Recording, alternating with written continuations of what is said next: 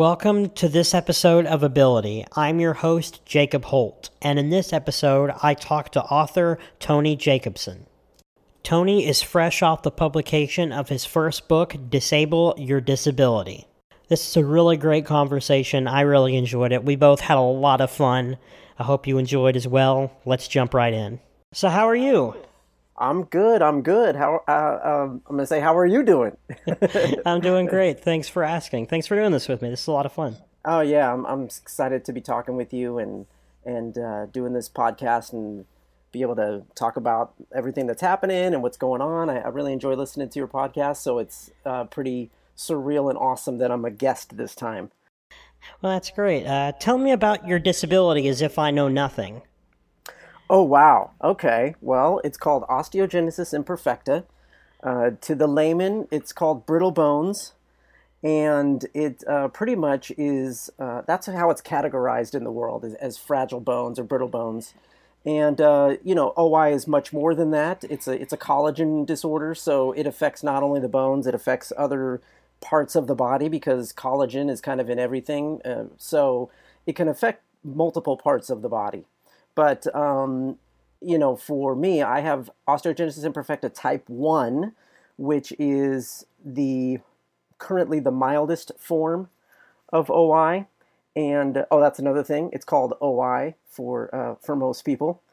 So uh, yeah, I mean that's that's the basics, the foundation of what it is. Does that explain it uh, enough? Yeah, that makes complete sense. I have type three, so I completely understand. All right. But you know, for the listener, I understand, and I do. Uh, I'm, I'm also really interested to hear you say that you have type one because I don't think. I, maybe I wasn't paying attention, but I don't think in your book you specifically spell out which type. Yeah, you know, I I, I might have. I, I, think I may have. Maybe I mentioned it just very quickly, but uh, I'm sure it's in there somewhere because it's usually part of the story when I'm telling people. So I, I really hope I did. like I said, you know, it's it's possible that I just missed it, but okay. you know, for me, because usually you just I, I, address it as osteogenesis imperfecta. So I've kind of been, you know, yeah. guessing in my head as you do, kind of you know taking notes. So like, oh, he's got this and this anyway.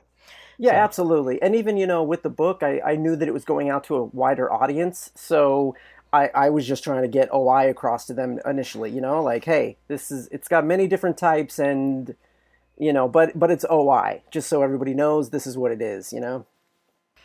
I always tell people to watch Unbreakable. I don't know if you've seen that movie. Yeah. Oh, you know what? Oh, yeah. We could have a whole. let's do a whole hour on that. Okay. Yeah. Let's do a whole. Yeah. I remember going to the theater and watching that, and just like it kind of blew my mind, and I was like, "Hey, wait a minute, uh, what's what's happening right now?" And yeah, I, I left that theater yeah. a little speechless. Um, but yeah, I, I I don't refer to that one to tell people, but usually when you do tell them, "Oh, have you seen Unbreakable?" they go, "Oh yeah," and then you they make the correlation immediately, and it's a lot easier to continue the conversation. Yeah, I'm aware Unbreakable is not the best example, but I, you know, but it's a, it's a fairly popular film that people have seen. So absolutely, absolutely. When did you first realize you were different? Uh, wow. I think for me, it was probably probably when I started school. I felt like that was when it really started coming into my consciousness that something was something was different. Um, when I started school, I I immediately went to a school for kids with disabilities, and and I realized that I kind of fit in there, and I was around other kids because prior to that, I wasn't around other kids that had disabilities. So, and and I didn't get treated any different, kind of by the people around me. But when I started school and I was around other kids and um, that had disabilities, and uh, I had even met a friend of mine at that time, and she actually had OI also. Then it really kind of came into more of my existence of like, oh yeah, something something's different here. What was it like growing up for you?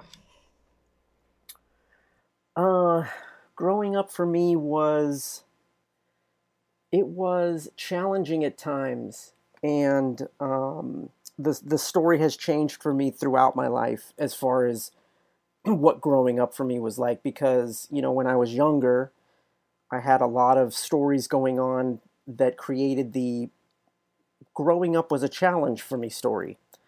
And as I've gotten older and I've gone through a lot of things and I've dealt with my disability in different ways, it's it's now turned into you know growing up for me was a blessing.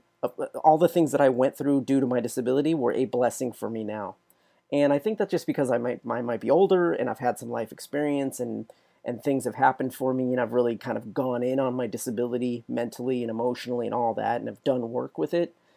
But um, I think that growing up was uh, a you know, it had its challenging moments, but at the same time, it was a great learning experience for me, and I don't regret any of it, and I don't have any any feelings towards the the people that were around me, like my parents and my siblings and my friends.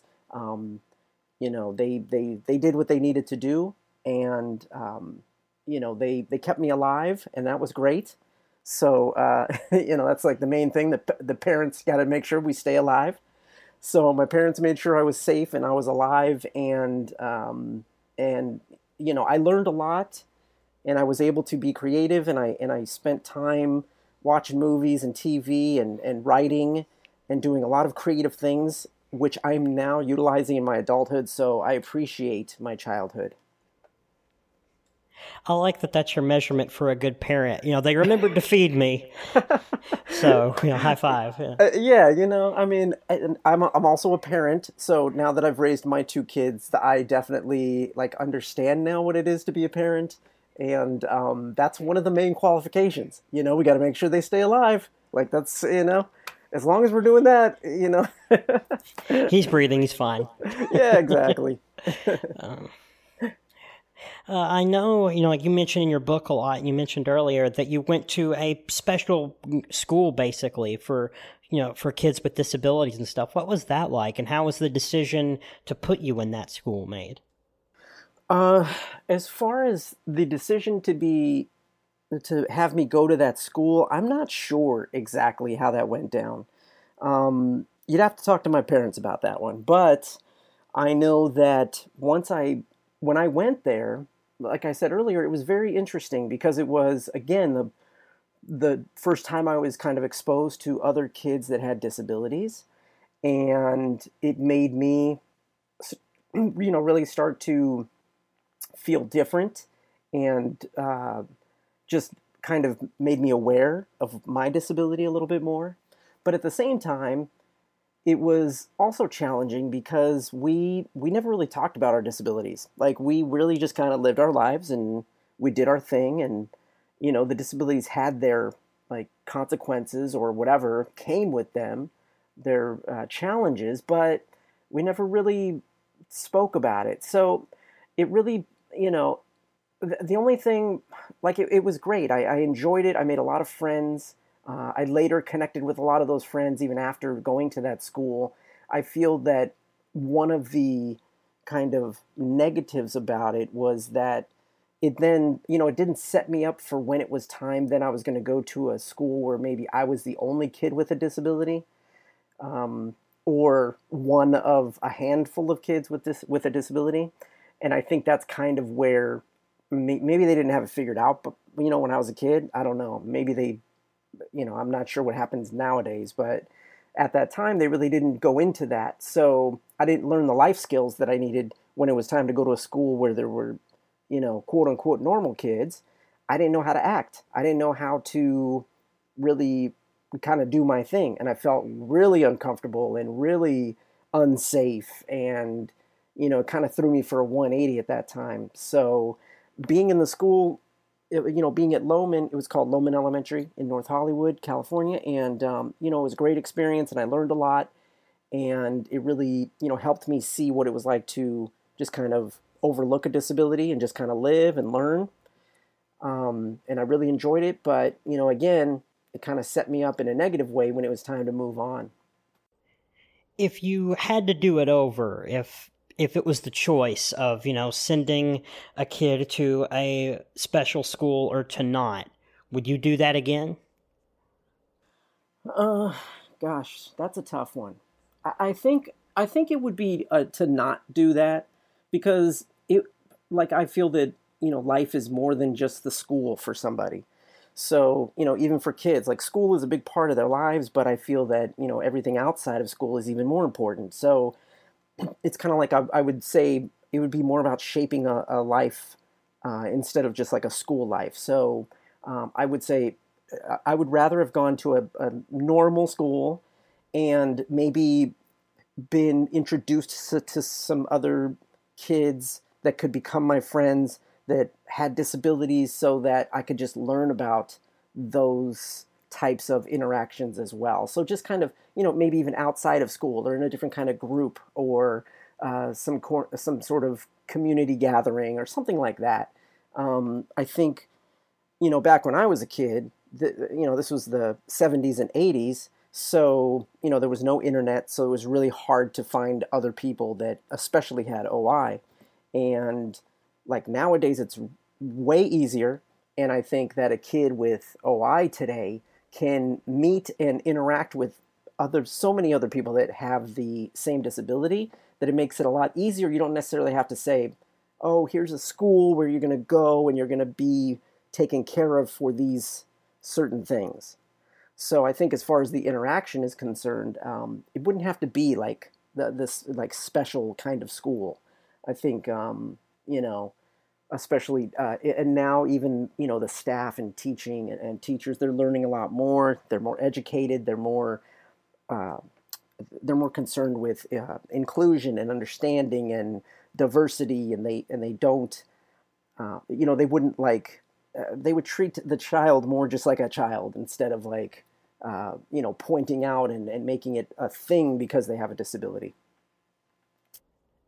I know you mentioned growing up in the pre internet age, which is hard to think about now that there was a time before the internet.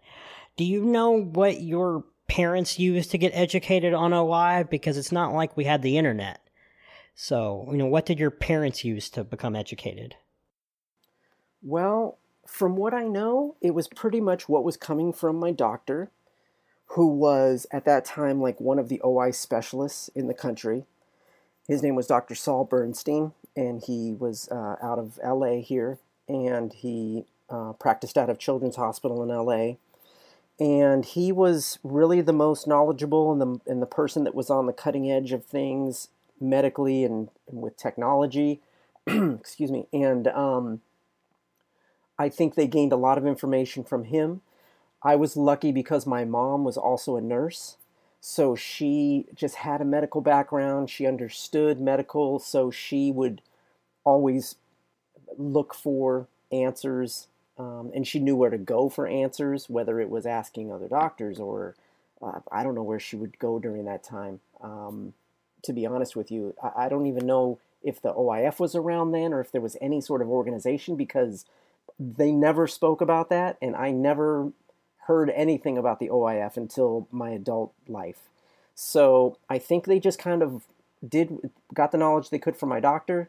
My mom found out what she could, and then it was just like winging it. Like, all right, let's just figure it out as we go.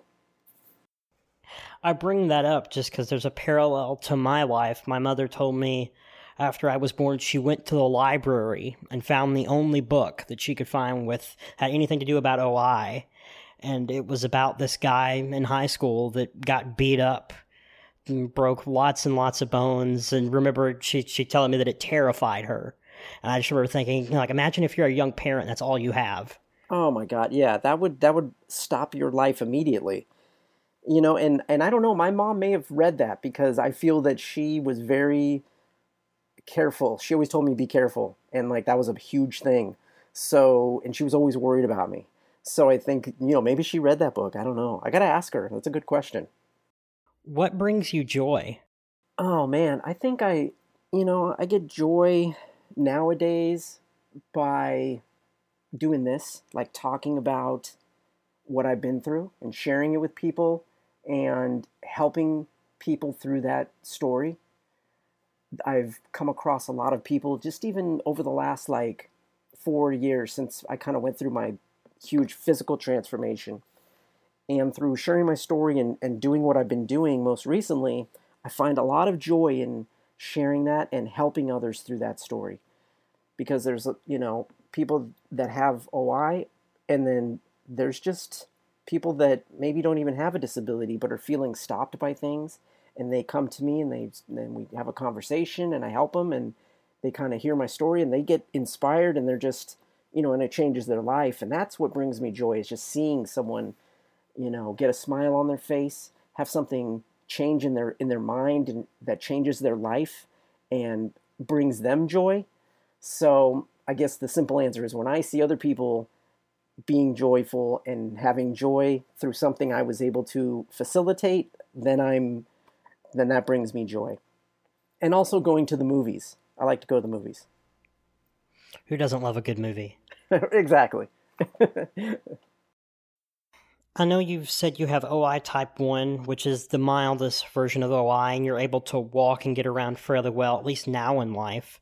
But what ap- what adaptations have you had to make to the world around you? Because you are significantly shorter than the average height, for example. So, what adaptations have you had to make for your daily life?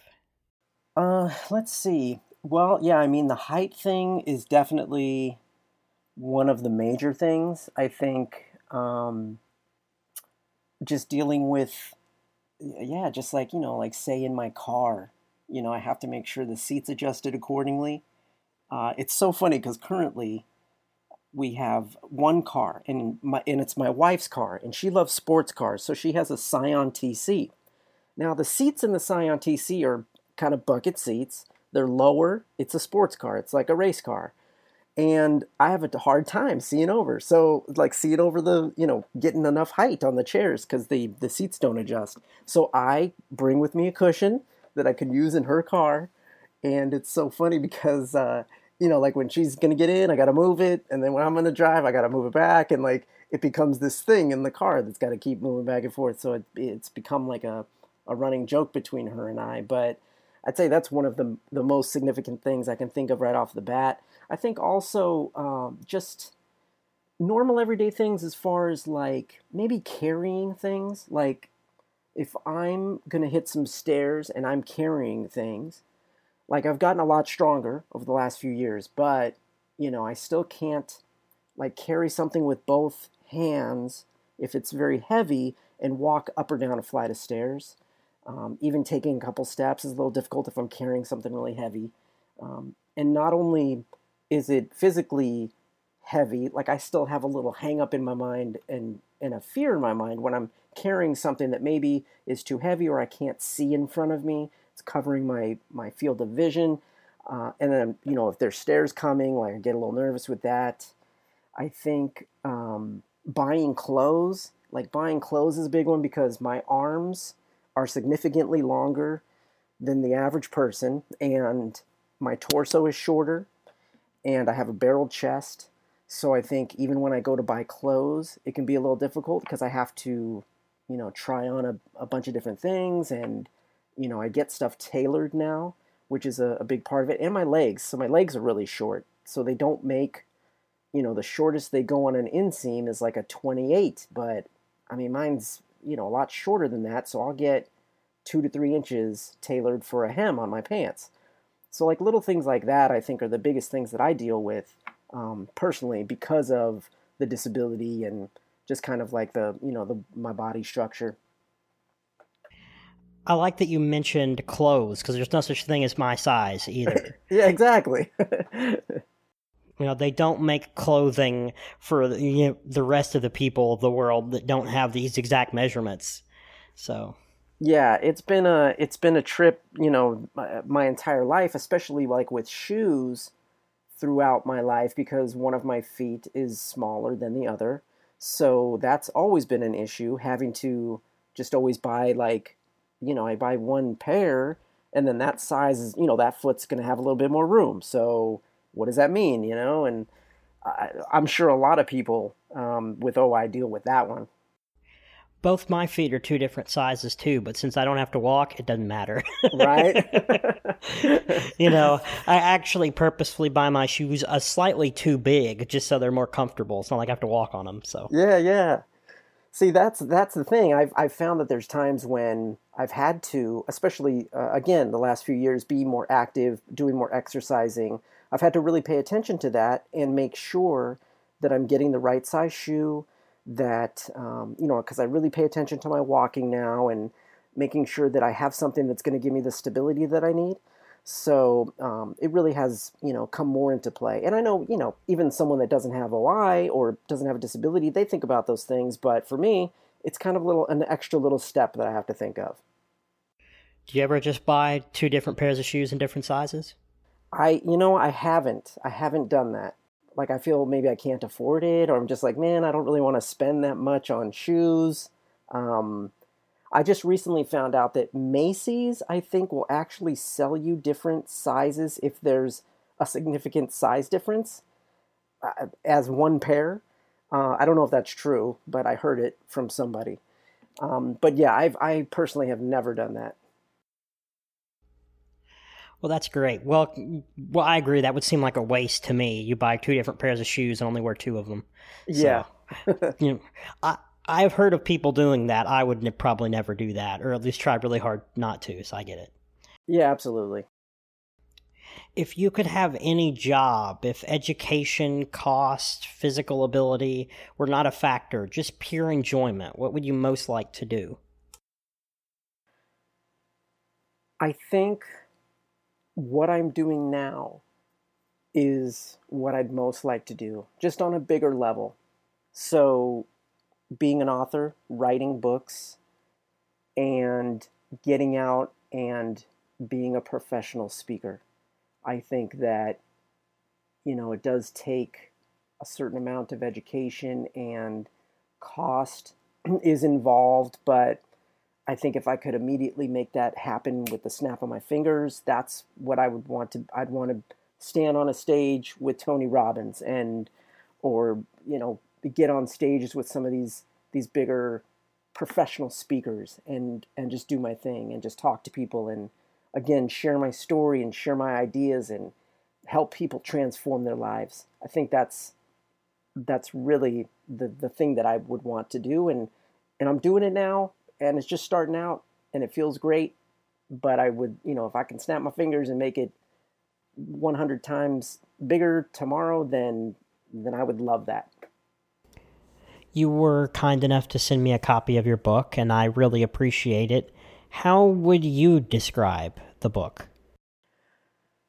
Well, I, I, I think that the description that I that I have on the back of the book really describes it best, and I wrote that really like right before I was going to send it in for for publishing because it encapsulates what the book is about, and um, and I'll read. Let me let me see. I got it right here. I just want to read it. It says, "Disable your disability is a journey into self-discovery, a look into the gift of embracing circumstances that hold us back, and powerful concepts with surefire methods for taking action toward living the healthy life we deserve."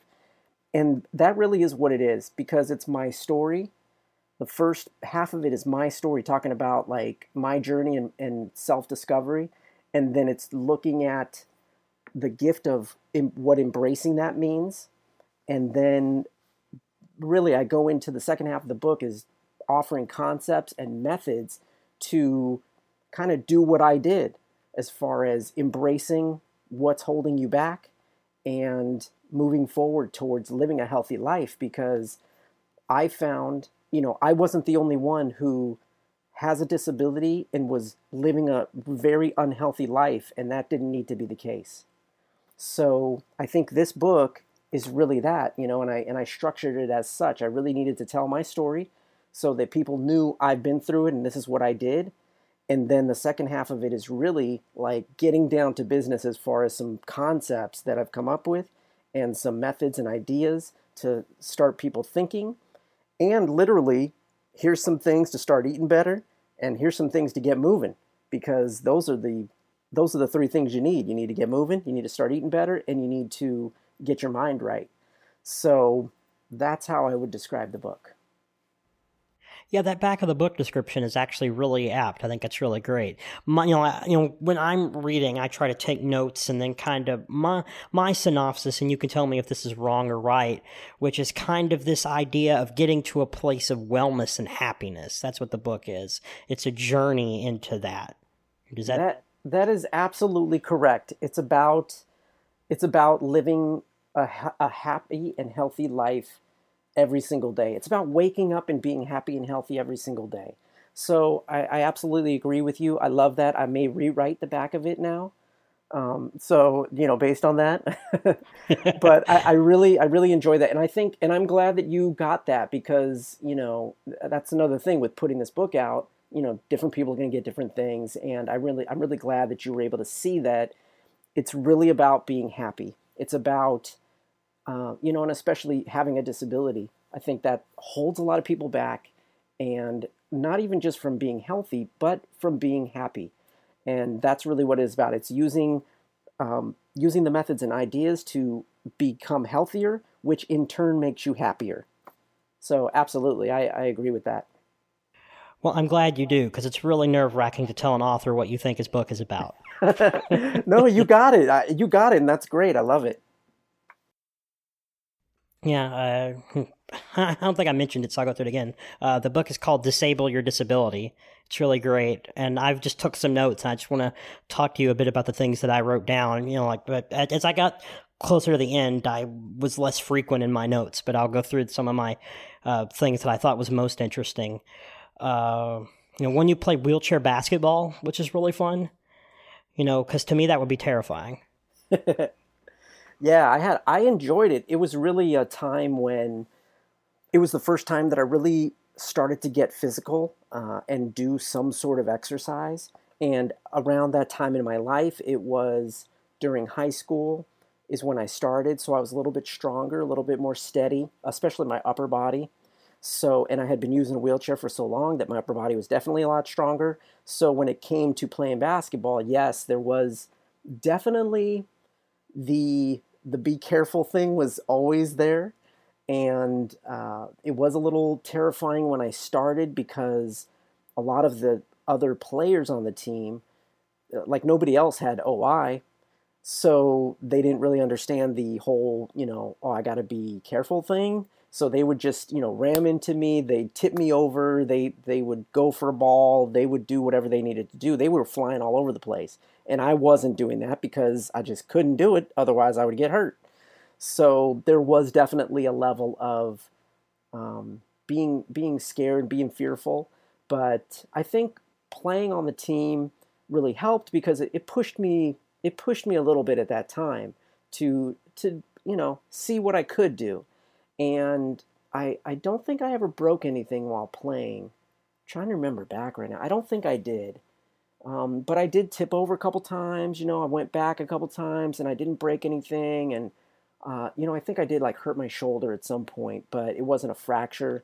So, but playing just really, it just gave me that first experience of like what it was just like to be active and playing a sport. So I really, really enjoyed it.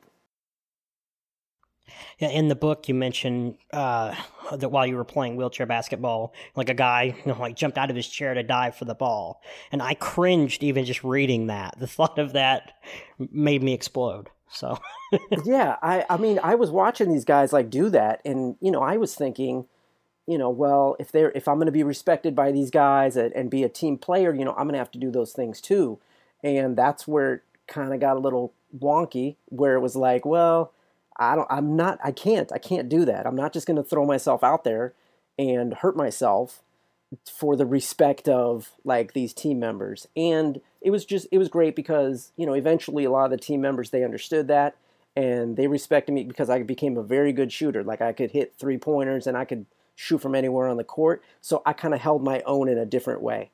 And um, again just being on that team and understanding that and, and learning understanding and being around people uh, that had various disabilities and uh, it was just a great experience to to go through that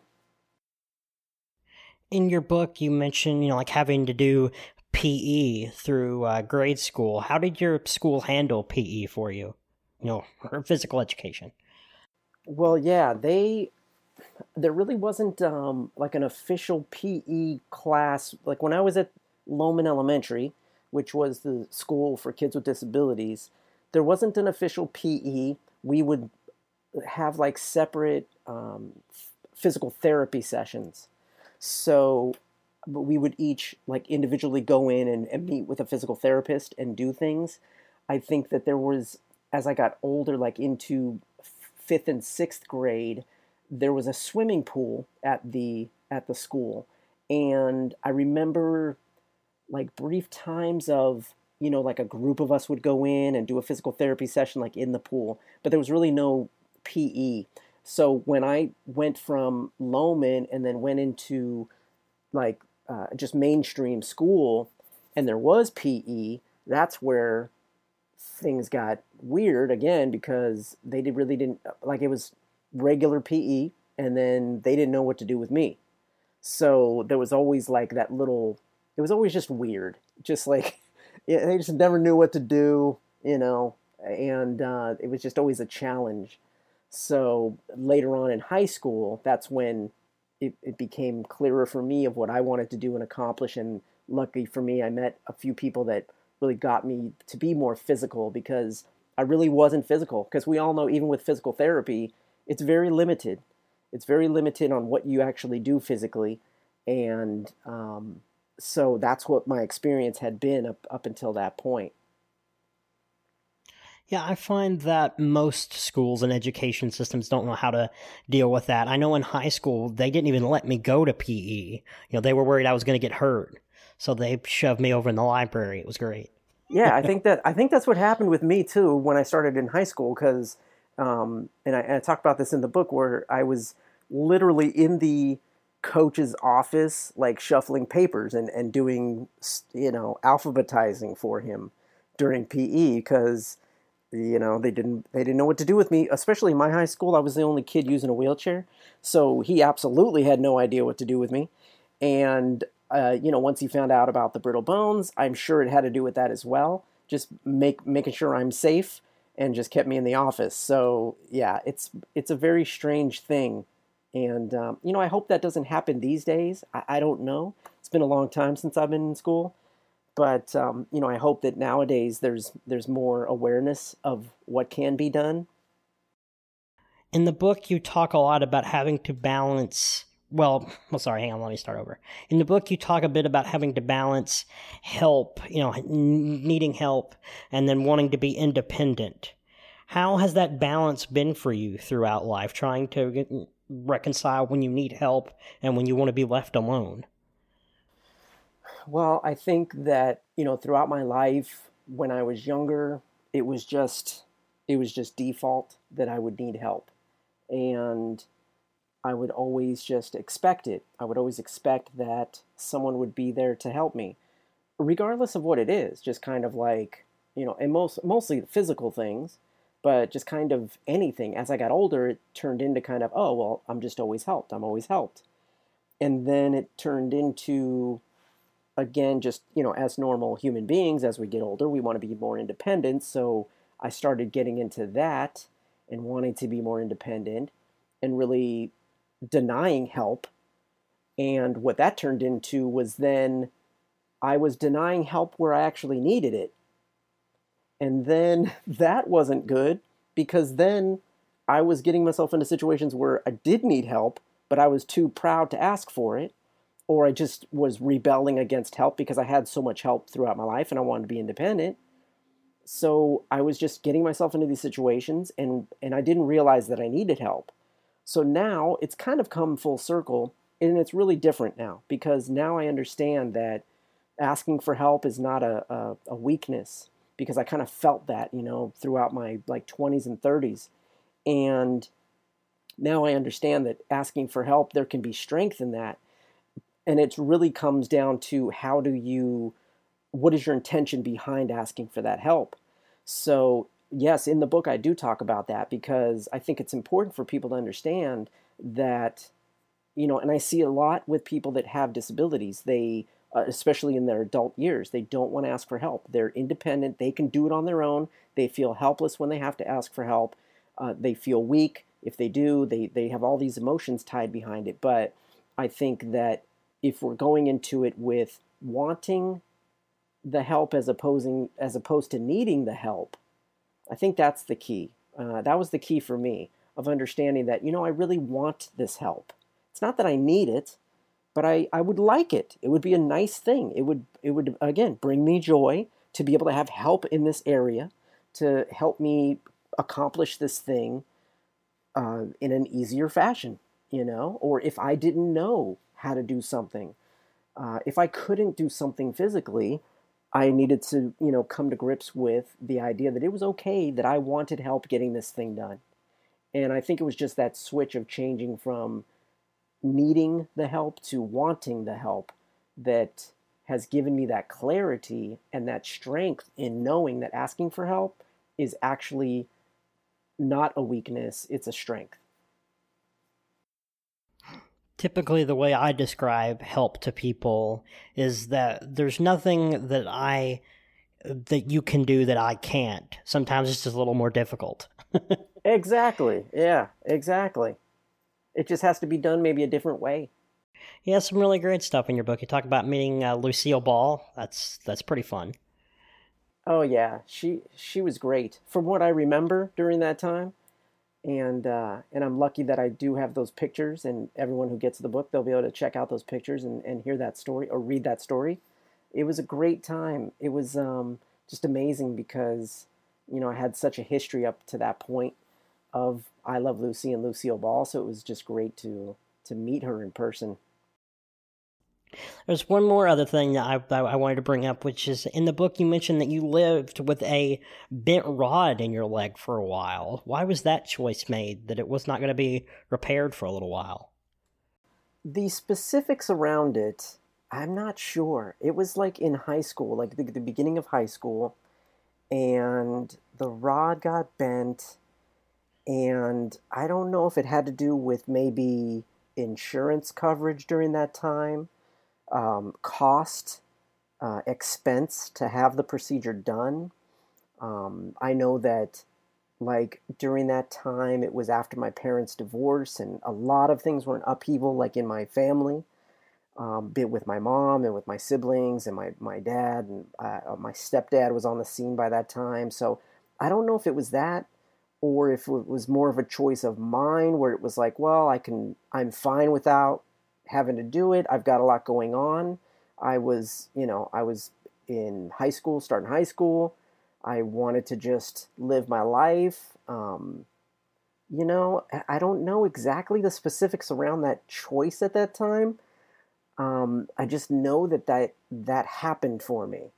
And it was just a period of time where it's like, yeah, it's just there. And then I think there was a time when, because as I when I graduated high school, it was still there, and then I went into college, still there, and I was walking on crutches, and it was still there, and yeah, it just became like a normal thing. So I, think that's what happened. Like whatever the choice was to not do it at the time, I'm not sure. But then as time went on, I just was living life, and it wasn't bothering me like it wasn't a significant enough to where I couldn't do the things I needed to do on a daily basis. So it just kind of stayed that way. For listeners, by the way, when I say a bent rod, he had a he had a, he has metal rods in his legs, just like I do. You have metal rods in your legs that keep uh, that help keep you you know strong and your bones straight. And you know you, you know, uh, I actually been a rod in my leg in my childhood, but it was repaired pretty quickly because it was pretty bad. So, yeah, this one, this situation was crazy, and and I don't even remember how I bent. I don't even remember the break and how it bent. It was a really thin rod at the time, and um, yeah, that was in my femur, and it was and it was pretty significant. But again, it just kind of got it got to be normal. Yeah, for me, I uh, I, I got a, a swing set for my sixth birthday, I believe, or no, it wasn't six. It was it was it was a really young birthday. I got the swing set, super pumped. We built the swing set. I was on the swing set. I fell off the swing set, broke my leg. So, ah. And I broke the rod basically into a C shape. It was really bad. So ah. we had to fix that. So that's yeah. why we so when so when you say the rod's bent, like that's my thoughts. I'm like, how did you live with that? Like yeah, yeah. You know, I can't imagine. anyway, it was. A, it, I think it was about a 30 degree, somewhere around 30 degree bend, and so it was it was significant, but still not enough to to make it. Uh, I could still function with it. Well, I'm happy that you had it fixed now and that you're able to get around well. So, and that you know that didn't cause any problems later down the road. Yeah, no, and it was and it was getting it fixed that actually got me got me walking. You know, it was getting that rod fixed when I was 24 that, you know, made my legs the same length and, and got me walking off the crutches.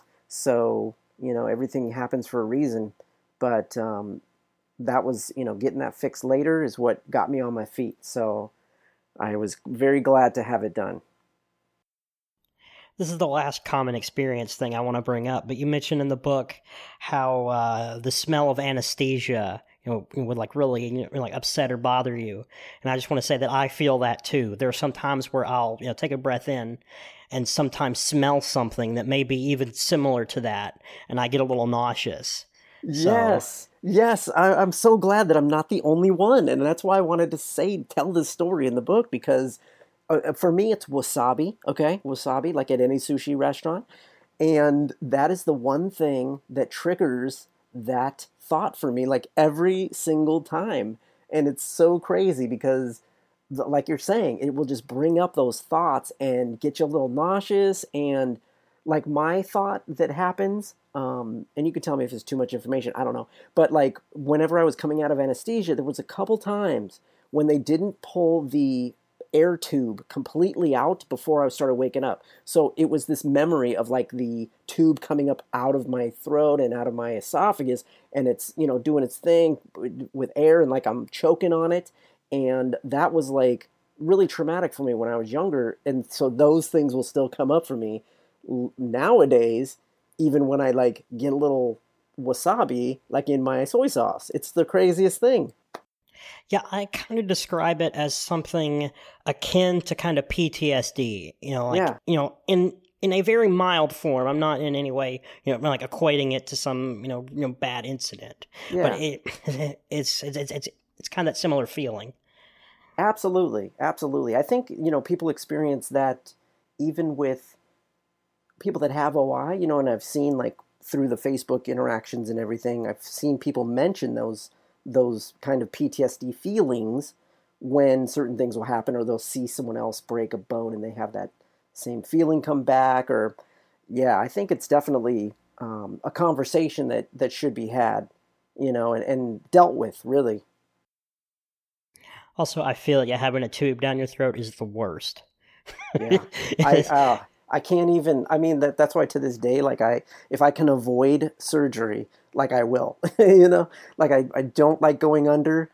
I don't like anesthesia. I don't like the feeling of all of that stuff. So yeah, that's um that's one of my things.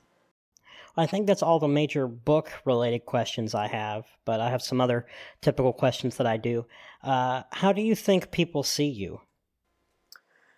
I think people see me as someone who's friendly and energetic and approachable and maybe is a little different, but they're not sure why I'm different, like physically. Maybe they'll they see that I have long arms, you know, in in relation to my the rest of my body, or they see that I walk maybe with a little slight limp uh, or a little differently. So I think people see me as someone that's like a super cool, approachable person, but there's something there that's like different. So I think that's how they see me.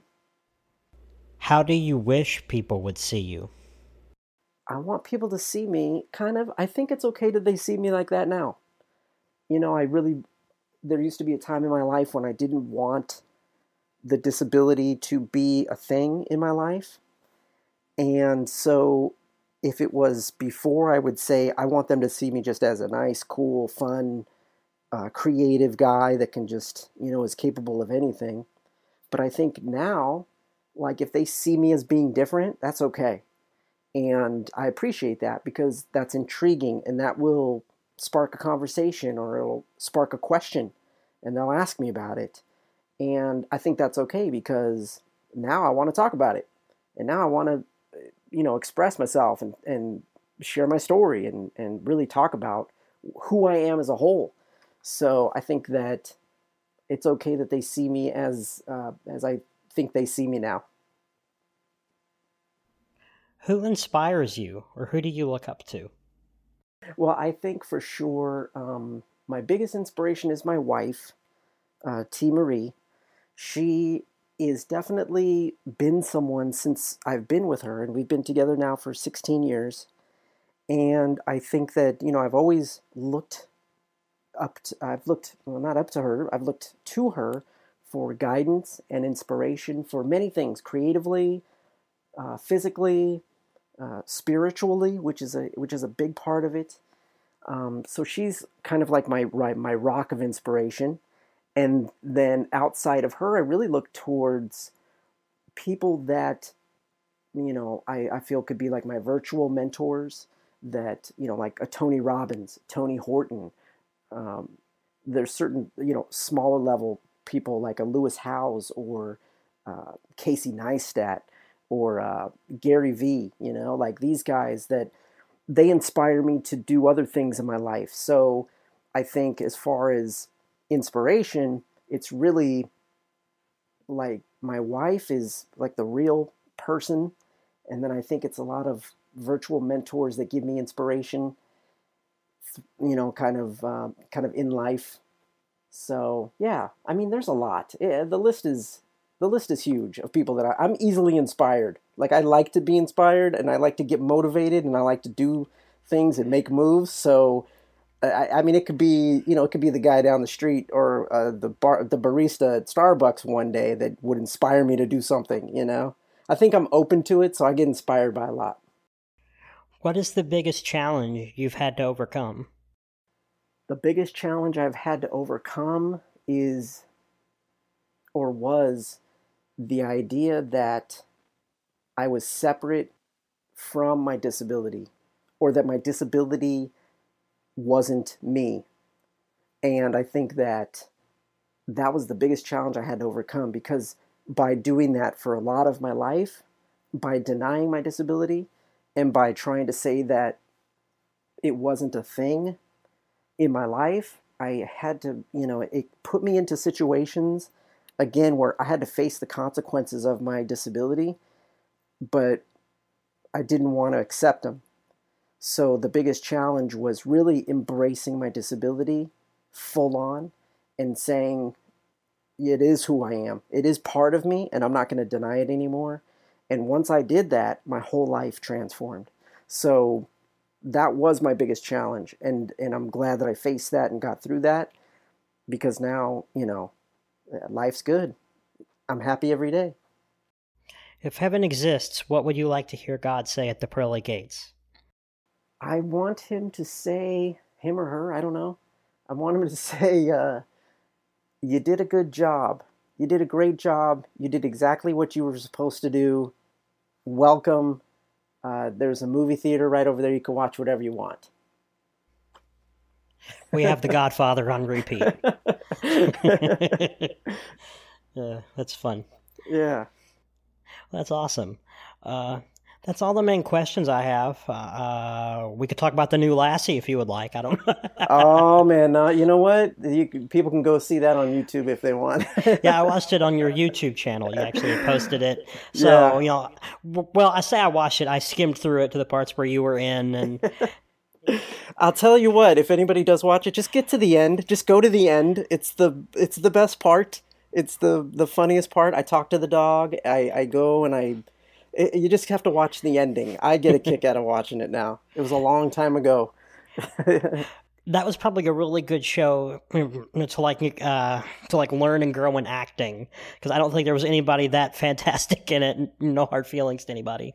No, but. absolutely, absolutely. It was a great time to just. It was a great experience. I, you know, didn't even really think about pursuing acting at that time, but it got my feet wet. It, it really um, it gave me a great experience. I actually got to act with uh, with Robin Thicke. Robin Thicke is in that show with me, and it's the craziest thing because that was his first TV appearance way back then and uh, I actually got to act with him in there. So I didn't even know that until uh, probably a few years ago.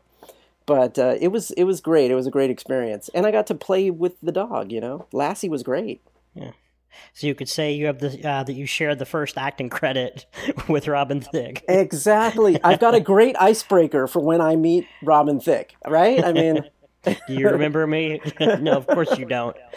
yeah, I want to see. I want to see if he does. I'm trying to get a hold of him so I can, so I can ask him and see if he remembers that. Well, thanks so much for doing this with me. This was a lot of fun. I hope that you had fun and got something out of it. Yeah, this was uh, absolutely, absolutely a great time. Thank you for having me. I want to tell everybody, you know, get the book. It's called Disable Your Disability Live the Healthy Life You Deserve. It's on Amazon, and you can also come to my website and get it. Uh, it's The website is disableyourdisability.com, and you can get the book there. You can also check out the other stuff that I offer through the website. I offer um, coaching and I offer coaching call. I offer like training programs and stuff because I also do healthy living and and personal training. So there's a lot of things through the website. If you if you'd like to come, if you'd like to hire me to come speak at an event, that would be awesome. You could get information about that on the website as well. So yeah, come to the website. You know, get linked up with me on Facebook, and come to you know my personal page on Facebook, Tony Jacobson and I also have Disable Your Disability on Facebook. So all the social media, you can you can find me on all the social media. So get linked up. I, I look forward to you know meeting as many people as possible and, and helping as much as I can.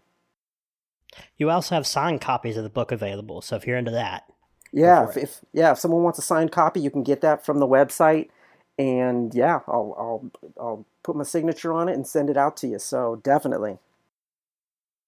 Don't know why you'd want that from this mean guy. No, I'm kidding with you, dude. I'm kidding with you. and I don't know if you're going to be able to read what I write because my handwriting's horrible, but oh. I will make sure your name is spelled correctly.